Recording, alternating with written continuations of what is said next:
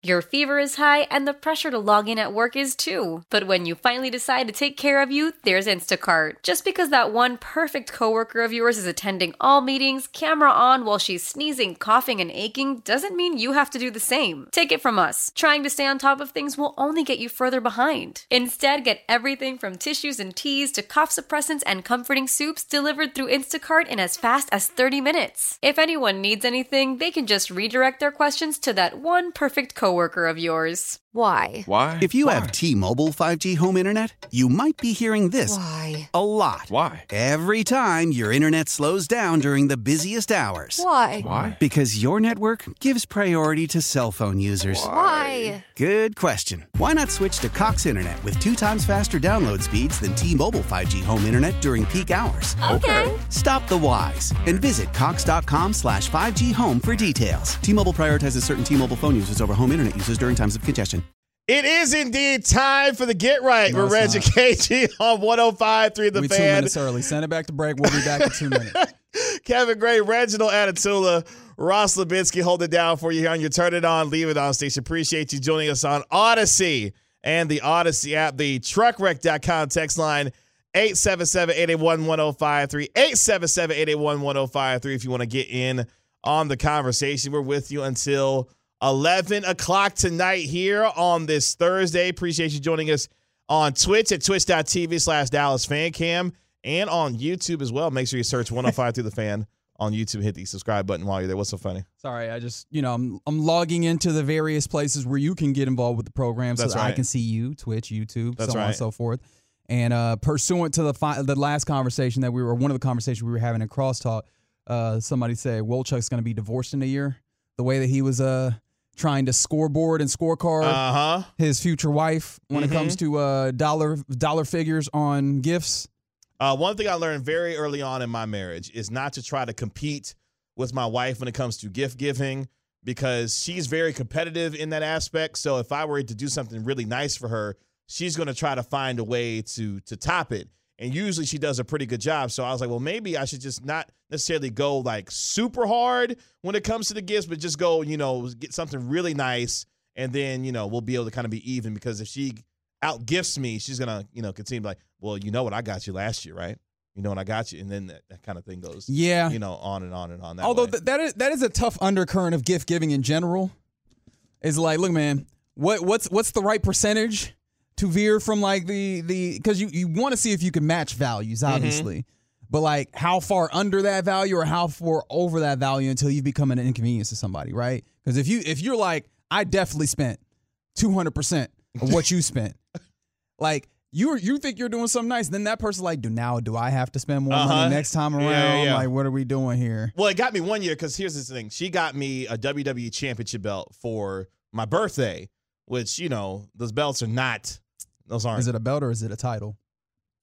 you know what it is. Relax. Don't do that, Rez. We're not going to start that. Who the real wrestle fan? Oh, Hmm? what, is that what we're doing? Is that what we're doing? All right. But she got me that for my birthday gift. I was like, well, damn, well, how do I top this? And I, I couldn't. You couldn't find something special yeah, to her uh, interests. yeah, not, not to that degree. Are you kidding me? You, what she got me? So you know, it is what it is. But you li- you live and you learn uh, when it comes to gift giving. But yeah, Walter better relax. Happy wife, happy life. Well, and uh, he'll he'll figure it out. we've got correspondence from our friend Zach Walchuk who says, "No worries, fellas. They have an open and honest relationship, or an Oh, honest relationship. Okay. I don't want to speak, speak things that he You're doing say. a lot. Yeah, you're relax. You, you know what I meant. It, was, it all came from a good place. Anyways, continuing with the actual Uh-huh. verbatim You of the it, correspondence. She's a keeper. Also, she would never get me four hundred dollar cologne. So there you go.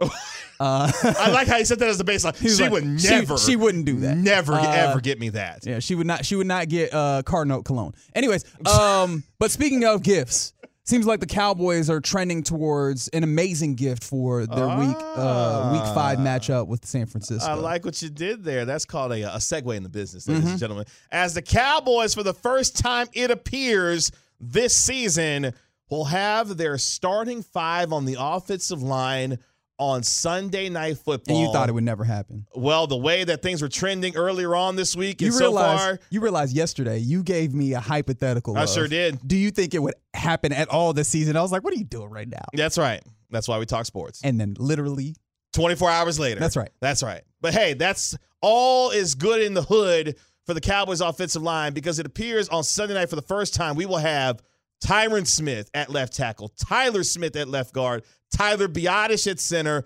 Zack Martin at right guard, and Terence Steele at right tackle. And guess what? You need all five of them when you're dealing with Nick Bosa, Arik Armstead, Javon Hargrave. You're going to need everyone to be available. And it looks like, at least based off what we saw in practice today, the Cowboys will have that available to them. So the question is on the truckrate.com text line 877-881-1053. Now that it appears that the Cowboys starting offensive line starting five is going to be available, does that make you feel better about how they match up against the San Francisco 49ers? And does that change the complexion of how you feel about this game going into Sunday night now? So that's two questions. Uh, yep, yep, yep, yep. I will answer in the way that you a- in, in the in the order that you asked them. Mm-hmm. Does that make me feel better?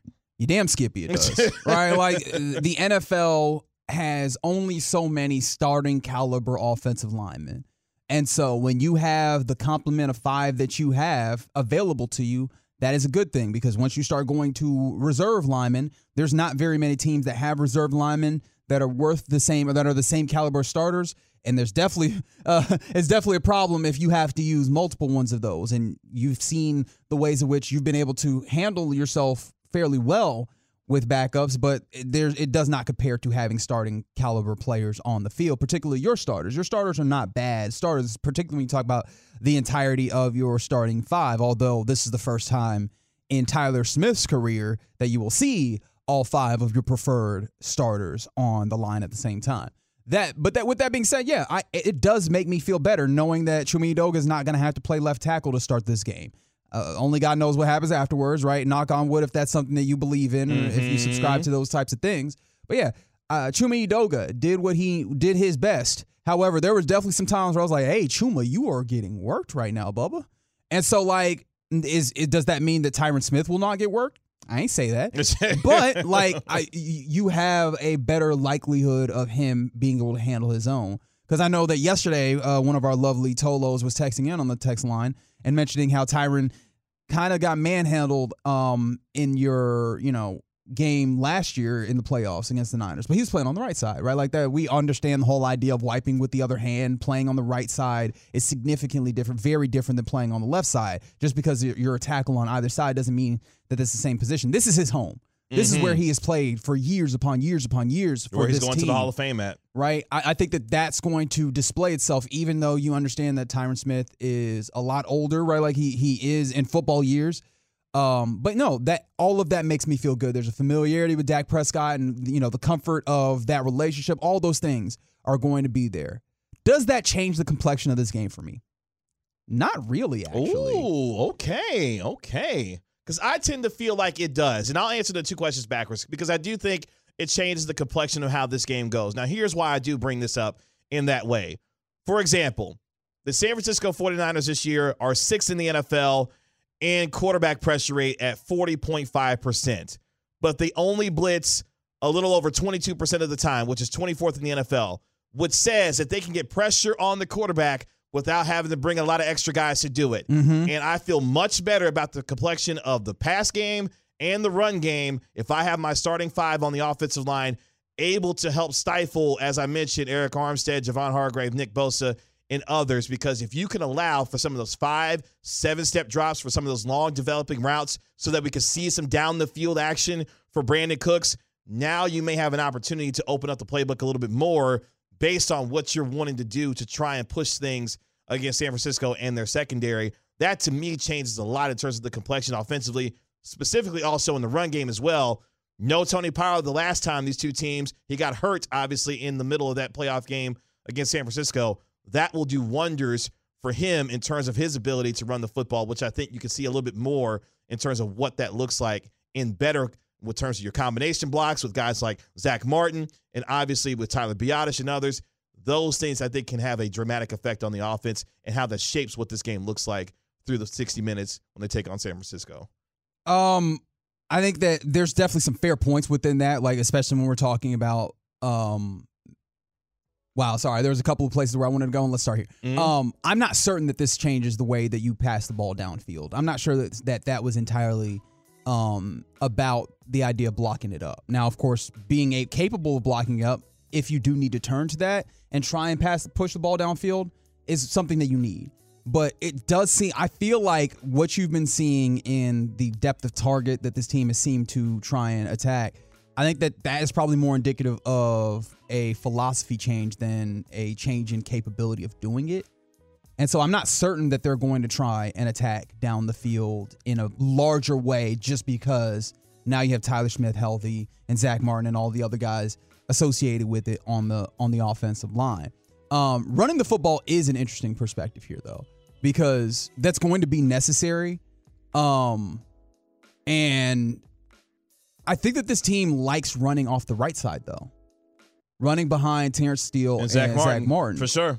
Um, but obviously, you want to be able to go either way. And so, sure, I think that that will help, but I, I don't know if that changes a ton again on what we're talking about um, with explosive plays. And I think more so, let's start with the run game in terms of explosive plays because what we saw last week from Tyler Smith, who was excellent against the New England Patriots, having Tyler Smith, Biadasz, and Martin protecting the interior there against two really good guys in Armstead and Hargrave.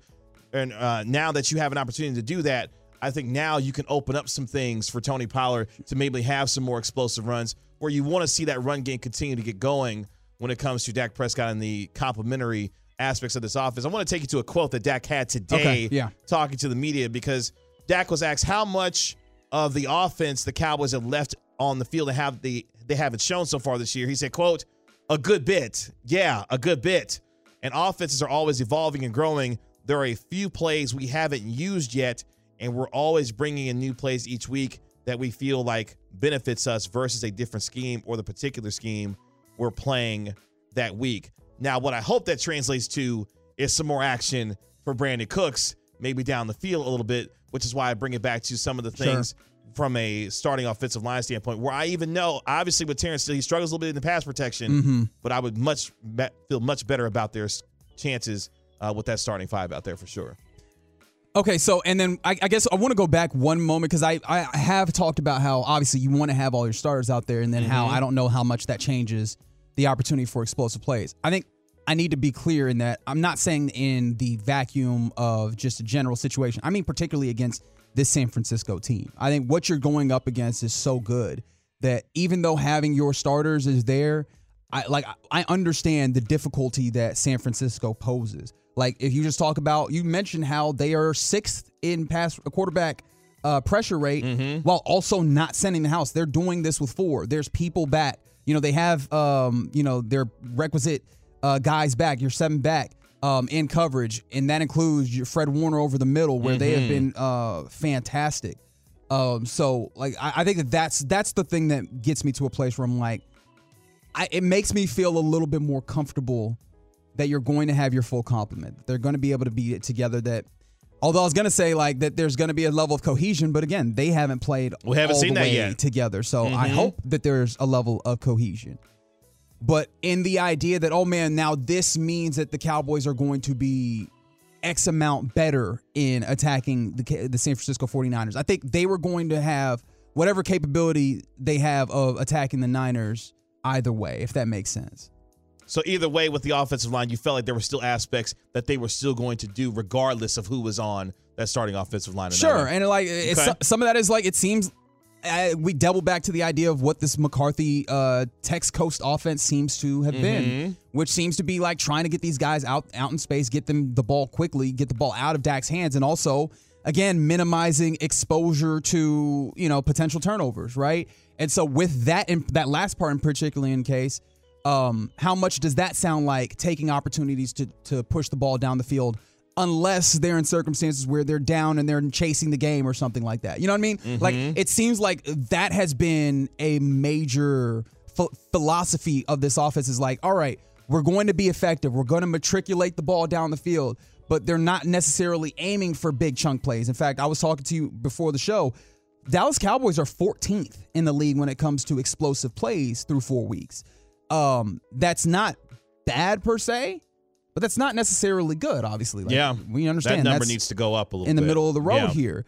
And I don't know that the 49ers are the place where you're like, we're going to go Leeroy Jenkins and chuck it down the field necessarily, even if now you feel better about your left tackle. So I still think that they're going to try and approach the game very methodically. And I don't think that's the wrong thing to do because, again, and I understand there's a difference in the ways that this offense and like uh, the play calling and all that from the previous couple of times that you've played the Niners because of the obvious change that you have with play caller there. But um, I do think that you look back at that game in the playoffs and you see, and I, it feels weird to keep coming to this. You were in that game. You were, yeah. I think the big difference, assuming that you can translate that game over to this one, because they're individual games and they're going to unroll, the stories will be individual and unique. Uh, but assuming that you can translate that over it, you know that these teams are of similar caliber. What might be the biggest uh, difference is who does not make mistakes. And so I think in trying to execute at a high level. Sorry to trigger a lot of Cowboys fans by using that word, but executing at a high level will be what I think the distinction is. Maybe not necessarily changing the attacking style and pushing the ball downfield against the Niners. Yeah, because one matchup that comes into particular focus now that we are looks like going to see that starting offensive line for the Dallas Cowboys is Tyron Smith versus Nick Bosa, and how quickly and how often Bosa is going to test that knee of Tyron Smith to see how much Yeah. he'll be able to hold up in protecting Dak Prescott's blind side. So, what kind of extra help will you may have to bring on that left side to help out Tyron if he's starting to get beat a little bit, even coming off that knee injury and trying to deal with Nick Bosa? I want to take it to this text though, real quick from the 817. Um, I'm not gonna lie, I'm kind of scared. I feel like they're better in almost every aspect. Maybe we have the better kicker. I think that goes to what you were talking about a little bit earlier in terms of not necessarily changing the complexion of how this game looks or how it may feel because of how much ma- the different matches that we'll see that for either side could determine what this game looks like. And even with San Francisco having to deal with the Cowboys starting five on the offensive line, how good they are and what they could still bring in terms of pressure on Dak Prescott in this football game. Yeah, man, that, that doesn't that doesn't shift, man. They're still going to be mm-hmm. in the backfield. You know what I mean? Like they're still going to be making this tough. This game is going to be tough, regardless. You know, having your full complement definitely evens this up. But this is there's a reason why we've been why the, the players have been talking about week five since the beginning of the season. There's a reason why everybody in in media has looked, you know, circled this game on the calendars and why we're discussing it as this measuring stick game. It's a tough one. It's there for a reason. And so yeah, uh, like uh, having your full complement is great. And like, I guess being scared, I, I don't know that I would necessarily go to that level because again, this is a good team, and I understand some of that is probably just because of the way it looked against Arizona. But like, I still understand that this is a good team, assuming that they don't do the things that got them hurt in Arizona, which was being undisciplined and being, um, you know, out of sorts in a way. And those are similar things that you could point back to against the Niners last year. When we talk about this game tomorrow, when we preview and getting ready to go into the weekend, there is a matchup on the defensive side for the Dallas Cowboys that scares me going up against the San Francisco 49ers. And there's a speed aspect here that I am concerned about when it comes to this Cowboys secondary. I'll detail more on that tomorrow when we get ready to talk about the full preview between the Cowboys and the San Francisco 49ers. But it appears that the starting five of the offensive line will be good to go on Sunday. We will watch on Friday and on Saturday as Tyron Smith uh, is the most questionable one of the five, it appears, uh, going into Sunday. But as of right now, it looks like we will see them for the very first time this season. It's to get right with Reggie KG right here on 105 through the fan. Coming up next here, KD Drummond of the Cowboys Wire joins us to give us his perspective on what he believes will happen between San Francisco and Dallas. We do it next on 105 through the fan. It's the Get Right with Reggie KG right here on 105 through the fan. Kevin Gray, Reginald Atatula, Ro- Ross Lubinsky holding it down for here. Really appreciate you joining us on Audacy and the Audacy app coming up here in just a moment. KD Drummond of the Cowboys Wire going to be joining us to talk some Cowboys 49ers ahead of their matchup on Sunday Night Football coming up in 18 minutes. Uh, big weekend in college football as uh, OU and Texas is going to be on full display. But there's some really good games as well uh, taking place, including Alabama visiting Texas A&M. Maybe Jimbo Fisher's best shot to beat uh, Nick Saban while they're down right now. At first, as you started saying that, I was like, "What are you doing right now?" But I was like, "You know what?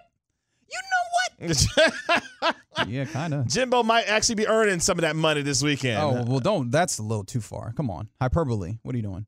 But um, what? You think he's earning that money?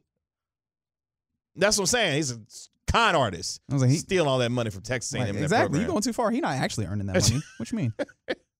Right now, though, we go to the Boomer Jacks Bar and Grill Hotline where we welcome in the managing editor for the Cowboys Wire for USA Today. He is KD Drummond. KD, what's going on?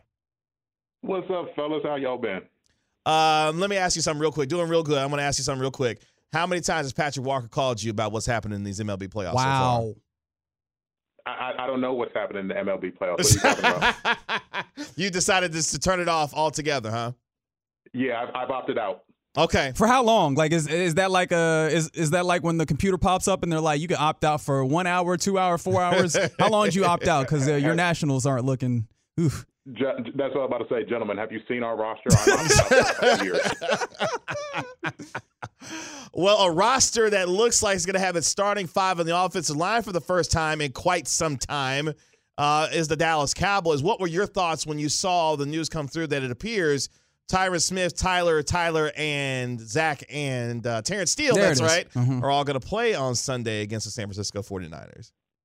It, it is absolutely beautiful news. Uh, it's been a very long time. I forgot the total number of games. That's how long it's been. It's been uh, many games since the Cowboys had their entire offensive line together. I think they went all of 2022 without their offensive line, their starting five, intended starting five, uh, every game this year. So it, it's been a long time, and I'm just hopeful we can get through these last, you know, tomorrow's practice, the walkthrough on Saturday, and everybody makes it through healthy because the Cowboys have been known for getting some late week injuries that have kind of derailed their plan for the for the uh, game day. Uh, but yeah, it, it's going to be tremendous to have everybody back together. Uh, we know how well t- uh, Tyron Smith was playing to start the season uh, before his his knee gave him some trouble. Uh, we know what the rest of the line does as far as Zack Martin, uh, Terence Steele in the run game, Tyler Biadasz being the enforcer now. You know who saw that coming? He he's the mean guy on the offensive line. Uh, and Tyler Smith is just doing incredible when it comes to run blocking at left guard. So it's very it, it's very much needed because this San Francisco uh, 49ers defensive front is a a bunch of animals, man, and they really need to be on their best behavior in order to to keep Dak upright.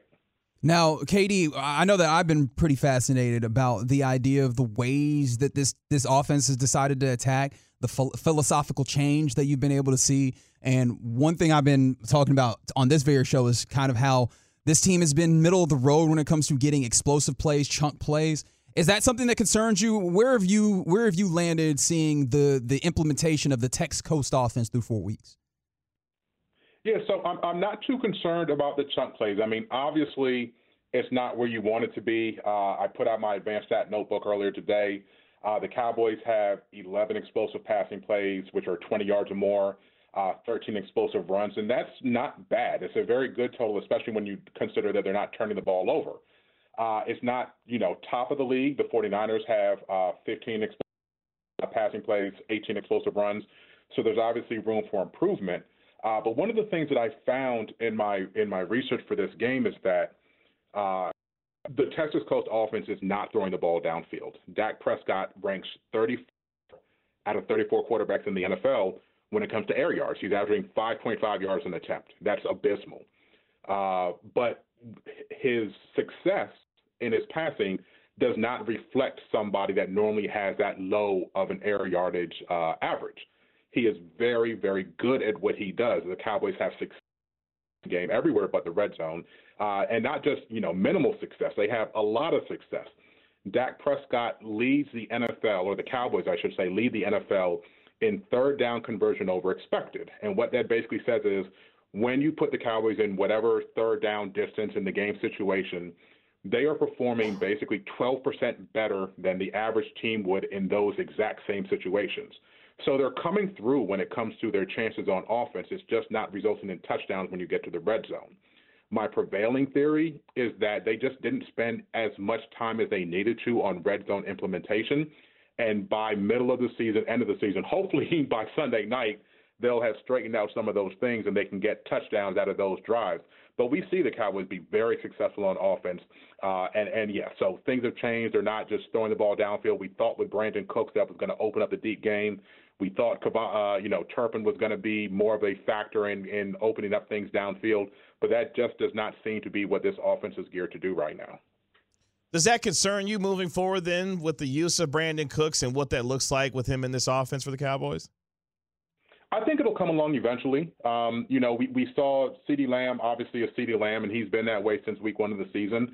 And it took a couple weeks for Michael Gallup to get going. And now that Michael Gallup is going, I figure the next step in that evolution is going to be Brandin Cooks. Uh, we saw a little bit of Tolbert in this last game, showing up more than he has at any point in his career. So I think Dak is capable of spreading the ball around. And everybody remembers what we saw in training camp. You know, Brandin Cooks was featured. He was getting behind the defense. He was doing what he's done at every stop along his career when he's had six different 1,000 yard receiving seasons. Uh, the chemistry was there in the offseason. Uh, but again, with football, it's always funny because it's such a small sample size, right? You only have 17 regular season games. We've only been through four of them and things could easily turn around, you know, in this game and a couple games from now, and all of this will be a distant memory that they're not going deep. I think that, you know, there there's a lot of a lot of talk was paid to, oh, we've only changed the offense 30%, but they've changed a lot about what Dak Prescott does in the pocket. His footwork is markedly different than it has been in the past. And I just think they were focused on other things when it comes to this offense. And as the season gets further into it, some of the other things that they plan to do will eventually come around. We're talking to KD Drummond, the managing editor of Cowboys Wire, right here on 105.3 The Fan. And KD, I, I'm personally fairly negative, especially when you get to games like this, because I'm looking at all the things that could possibly go wrong. But I feel like to, to inject a little bit of positivity into my own personal, um, you know, kind of feelings, where are the places in this game, in this matchup, that you have a lot of um, a lot of high expectations for the Cowboys against the Niners? I love the fact of how Dan Quinn has spent the first four weeks sending Micah Parsons from everywhere. And I know his sack total wasn't big in this last game, but he had like nine pressures. Uh, there are holes in this San Francisco offensive line. There, you're not going to get many wins against Trent, Trent Williams uh, against him, but I think Parsons might get a win or two there. But on the right side of the line, I think that that's you know a, a, a time to feast. I think the Cowboys have enough playmakers along that defensive line that they are going to be able to give uh, San Francisco some fits when it comes to that. Uh, I think the San Francisco secondary is suspect outside of their safety. Um, Charvarius Ward is a little bit banged up. He's their top cornerback, you know, former Cowboy Charvarius Ward. So I think that there are places that you can win against San Francisco. Their defense is nothing like it was under DeMeco Ryans last year. They were number one in basically every category.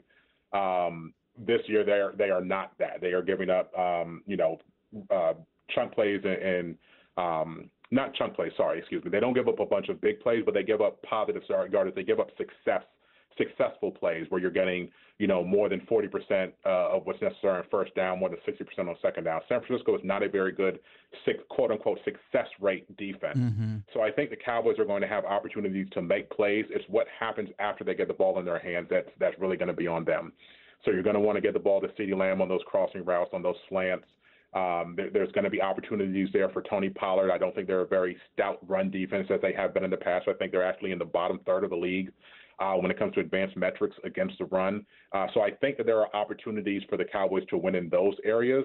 Uh, and and I mean, let's be honest, we're just looking for better offensive performance than what we've seen in the last two playoff games. Everybody has that horrible taste in their mouth for how the offense has looked and this is going to be the litmus test. They have, you know, they've they've tried it out for four weeks. They've they've seen what has worked, and I promise you, this coaching staff has had this game circled on their calendar when they want to pull out all the stops. Now, if they come out in this game and against this, you know, lesser than San Francisco defense than we've seen in the past, and all of this build up, and they, you know, can't compete and they and they can't get their offense uh, untracked then it's going to be time to worry about what this team can ultimately be. But I think they they I think they have the possibility of having a good showing on Sunday night, man, and, they do well under the lights. Uh, I, I have a lot of confidence in the Cowboys for this game, and that's not something that I thought I would have at the beginning of the season. At this point, uh, it's not what I felt after the Arizona game, but I think the Cowboys can do some damage on Sunday night. Yeah, and just just to kind of help you out there, the Niners are t- ranked 20th when it comes to success rate defensively. So that's obviously yep. you know right in that at the bottom part of that middle uh, third of the league, and then they're 28th when it comes to rush EPA, which is firmly in the bottom third uh, defensively in the league. Go. So yeah, no, you can run on them, and they they allow successful plays. Maybe that uh, dink and dunk offense can continue right up the field on them. Yeah, it's it's, it's all going to be what they do once they get in the red zone. Like I mean, there there's no uh, there, there's no other way to frame this for the Cowboys to have success. They simply have to figure out how to get it done in the red zone. And let's not, you know, sugarcoat it. They've had a bunch of drops. The tight ends aren't doing their job in the red zone. There's multiple mm. plays where he's hit these tight ends, and he should have four or five touchdowns if they did their job and caught the ball. We need these young tight ends to come through in this game. If they don't, it might be more of a struggle. Uh, but th- that's the place that they can win in this game. KD, can the winner of this game lay claim to being the, calling themselves the best team in the National Football League through five weeks? Yeah, absolutely, absolutely. Just because you know Philly hasn't played anybody, Buffalo has the, the strongest win right now. Um, in my weekly power rankings, I had Miami number one going into last week. After that, uh, shellacking they put on the Denver Broncos, so Buffalo took that crown, and that bumped San Francisco up to number one for me. Uh, Dallas right now is number five, right behind Philly at number four um, with Buffalo and Kansas City in between. But I, I think that if the Cowboys go into this game on the road on Sunday night and exercise those demons, how could you not say that they're you know the the the reigning champ of the NFL at this at this juncture of the season? KD, real quick, I'm going back to the negativity. Um, the Cowboys, when it comes to um, the successful places in that defense where teams can attack them, throwing over the middle is a place where they are susceptible. And that's funny enough where Kyle Shanahan offenses like to attack. Um, how are you viewing that matchup um, in particular?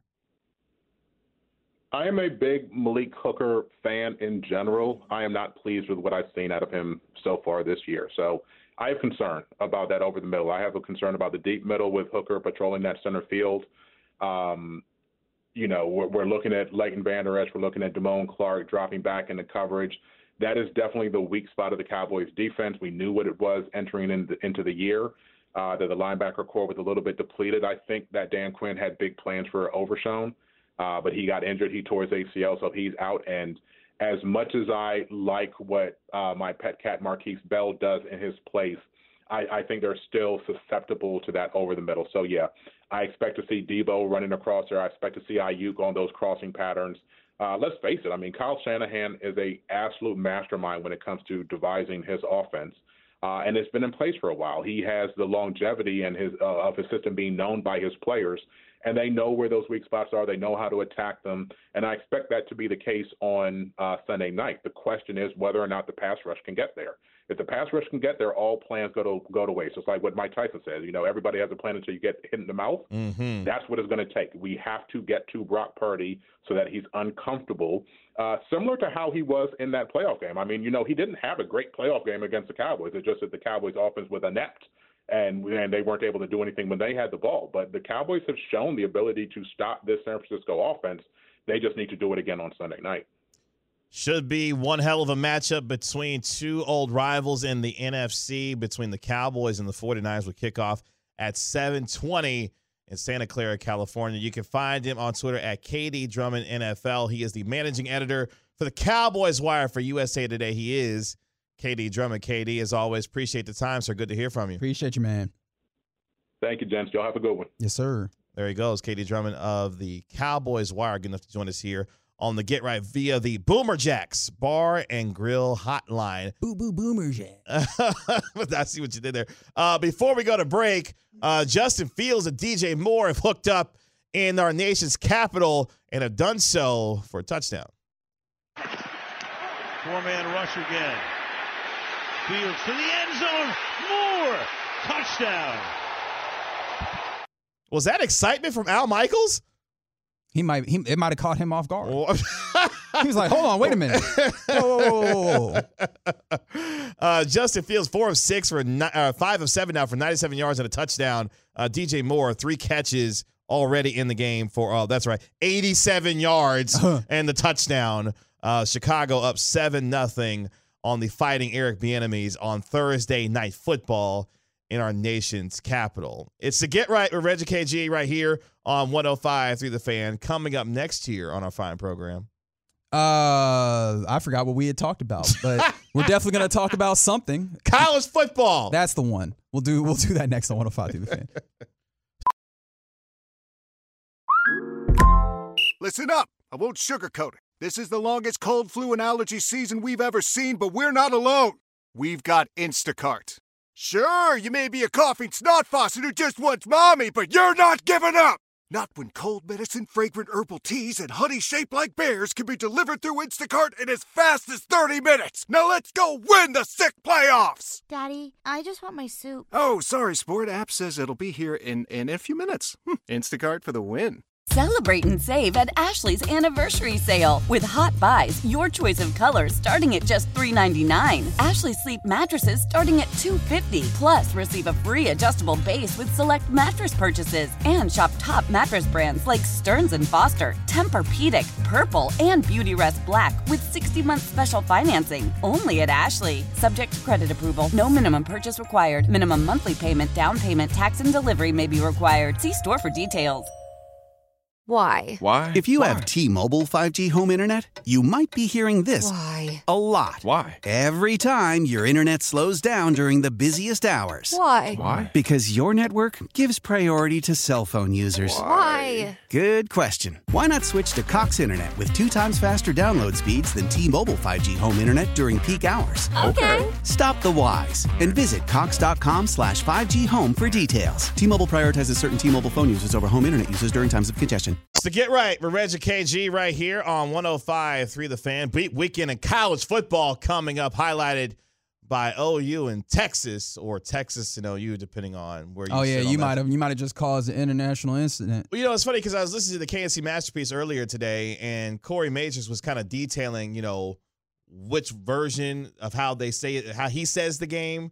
And obviously for him, it's you Texas. OU Texas. Mhm. But for someone like Ross or Larry Flores or Clarence Hill Jr., Lucius Alexander, uh, it's Texas OU, you know, going into, Red River Showdown, baby. or yeah, or or Red River rivalry. Well, that this is the thing. I and I of course this is where I end up being the annoying jerk nerd thing. um, Red River rivalry encompasses the entirety of the rivalry between the schools, so that's all sports. mm-hmm. Now, the football game was typically denoted by the term Red River Shootout. That's right. Which we got to a point in this country where we're like, hey, we probably shouldn't use that particular word. uh huh. And so people start they start referring to it as the Red River Showdown. That's And right. so me personally, being the nerd that I am and knowing that, I call it the Red River Showdown. Okay. That's similar to how uh, my school, the University of Missouri, how we played Gross. Kansas.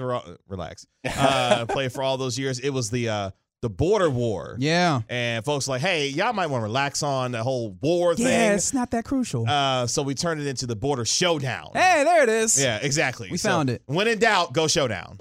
it, that's what it appears to be. Uh, but some good college football action, and of course, you got the Texas, uh, the Texas State Fair this weekend, Yes. Yeah, yeah, yeah. which you've never been to. Still haven't, and I probably won't this year. You're gonna go to the fair this year. My He- wife and I are gonna see to it that you go to. This is fair not the first time that someone has said that. Corey Majors thought he, Corey Majors thought he had done it a couple of years. You got a niece that you need to go, come hang out with. So as long as you pay him, wow, brother. wow. The way my bank account's set up. Um, As if mine they set up, you know, kind of something like, wow, okay, all right. We're gonna make that happen. We're gonna make that happen. All I'm right, gonna, I'm gonna uh, talk to my wife about it this weekend. I'll Dave, go with you, Reggie. It'll be fun. thanks, man. Um, that's gonna be an awkward situation because ain't ain't the ain't the fair definitely like uh isn't that date prime time? Isn't that isn't that uh the dating Super Bowl?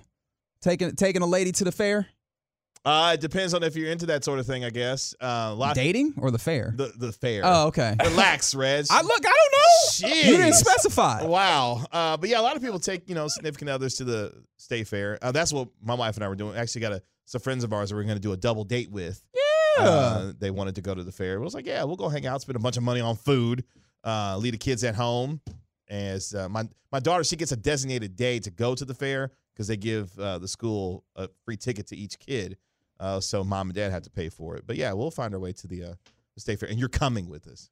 You're coming with us. You say that. Um. Anyways, one one thing that we definitely know that's happening is uh the Red River Showdown, as I like to call it. You can call it what you want. I'm not telling you what to say. Uh, two one four. Yes, I can see that. Um. But there's a few questions that were asked for week six because it's not the only college football game That's right. that's happening this week. So let's let's kind of see what we feel about some of these questions. Ooh, But we- okay. we, will start, however, with this particular rivalry Mhm. um, at the Cotton Bowl. Which coach needs a Red River Showdown win the most? Uh, ooh, I'm gonna go with Brent Venables. Okay. Um, Same.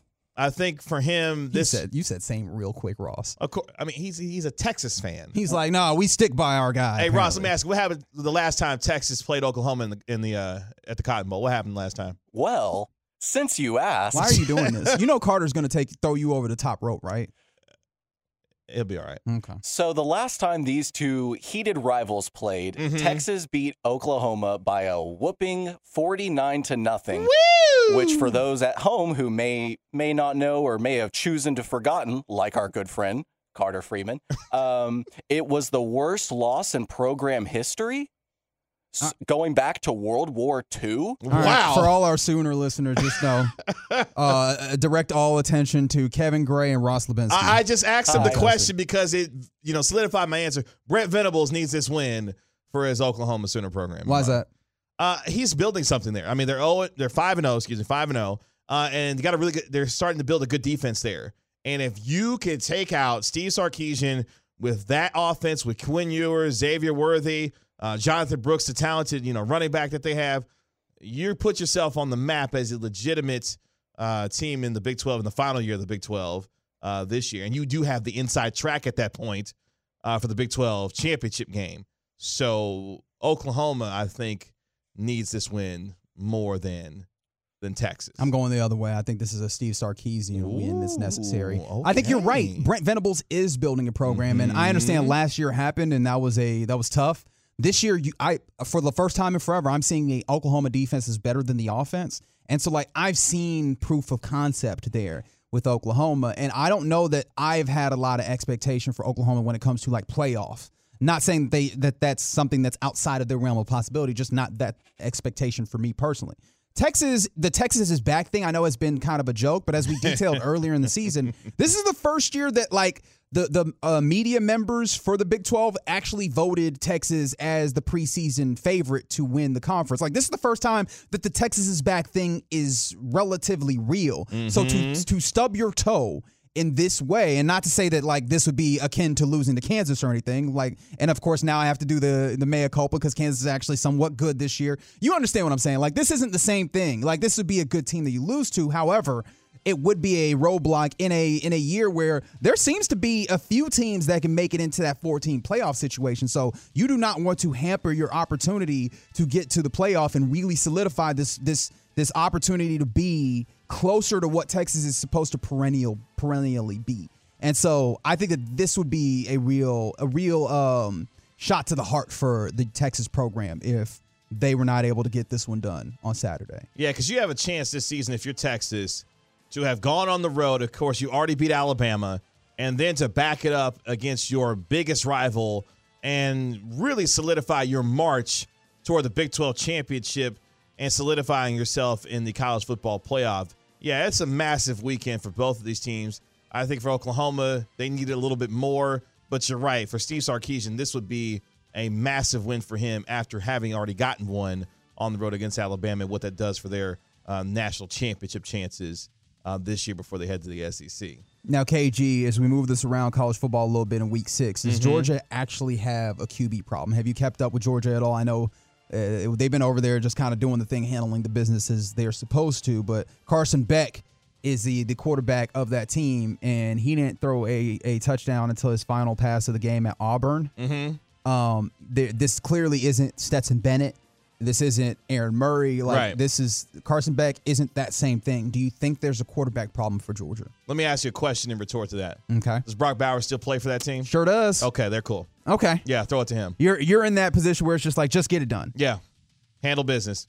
Let the, and let that defense win. Let that defense be able to help you march toward another national championship, you know, possible appearance this year. As long as he's not turning the football over, protecting the ball, and allowing Brock Bowers to be able to make some plays, you know, in the open field, I think they'll be okay. But yeah, it's definitely some concern in Athens based on the the questionable quarterback play so far.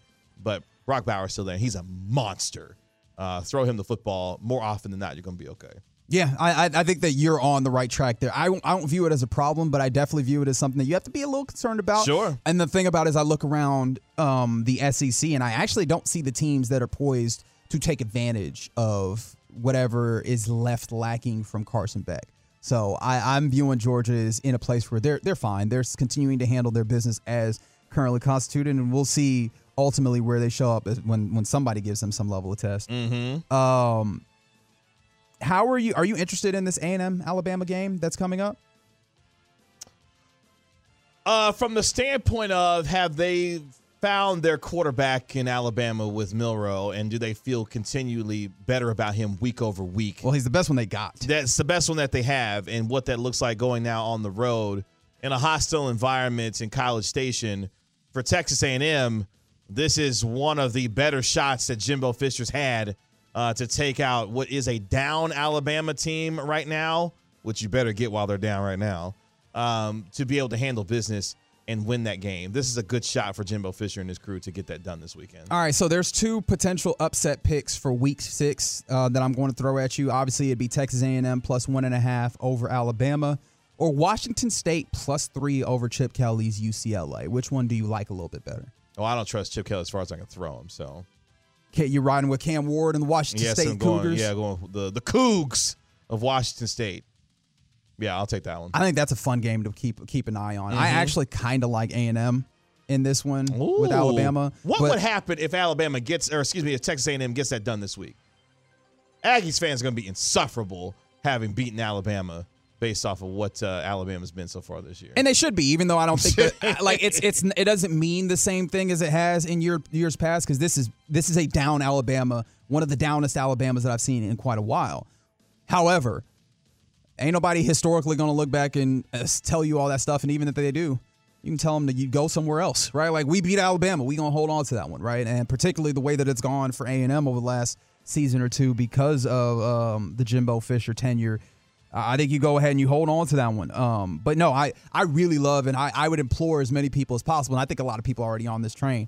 Watch more of that Pac-12. Um, the, the the quarterbacks that have moved into that league have been really fun. And Cam Ward's one of those transfer guys, and he has been just fantastic. He has a, a thousand three hundred eighty nine yards and thirteen touchdowns with zero interceptions on 141 attempts. Like he's it, it's really fun. So uh, I'm I'm enticed by that game, and I, I I like your pick as well when it comes to Washington State. But I'm I like I like the spicy pick of seeing uh, if Alabama is going to going to fully go into uh, the the Alabama mode that they're capable of when it, it looks bad.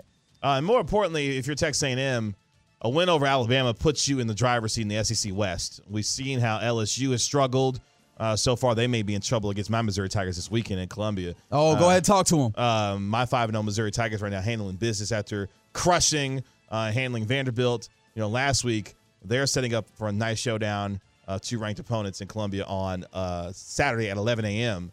Uh, for the Tigers versus the Tigers. But yeah, for Texas A&M, you really put yourself in good position in the SEC West to take advantage of what has been a struggling LSU team. And then with the win over Alabama, you're right there uh, with a direct line to the SEC title game if you continue to handle your business there as well. So you go. There's there's a little bit of a conversation leading up to Week Six in college football. Of course, we're still got we still got you tomorrow, seven to eleven p.m. right here on 105 through the fan, where of course we'll get more into the uh, the game versus between the two rivals in the Red River Showdown, the Texas Longhorns and Oklahoma uh, Sooners. And of course, remember I said it that in that order just because that's how the, it shows up on the rankings right now. Don't, okay, that's don't good. come for me. Okay, uh, that's gonna be a hell of a weekend on this this coming weekend. You've got, as you mentioned, uh, Texas, Oklahoma, Rangers, Orioles in the playoffs, and of course the Cowboys and the 49ers in Santa Clara. It's gonna be one fun weekend of sports. Uh, tune in right here on 105.3 The Fan.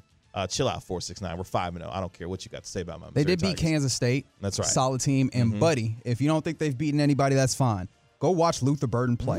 That dude is a baller. Luther Burden the third boy, baller at wide receiver for the Missouri Tigers. Uh, it's the Get Right Reggie KG right here on 105 through the fan where the Chicago Bears are whooping the Washington Commanders. DJ Moore, his second touchdown catch, has the Chicago Bears up 17 nothing on the road on Thursday night football. It never makes sense. That's right. Uh, coming up next, speaking of the Rangers, five MLB Division Series storylines going into the divisional round.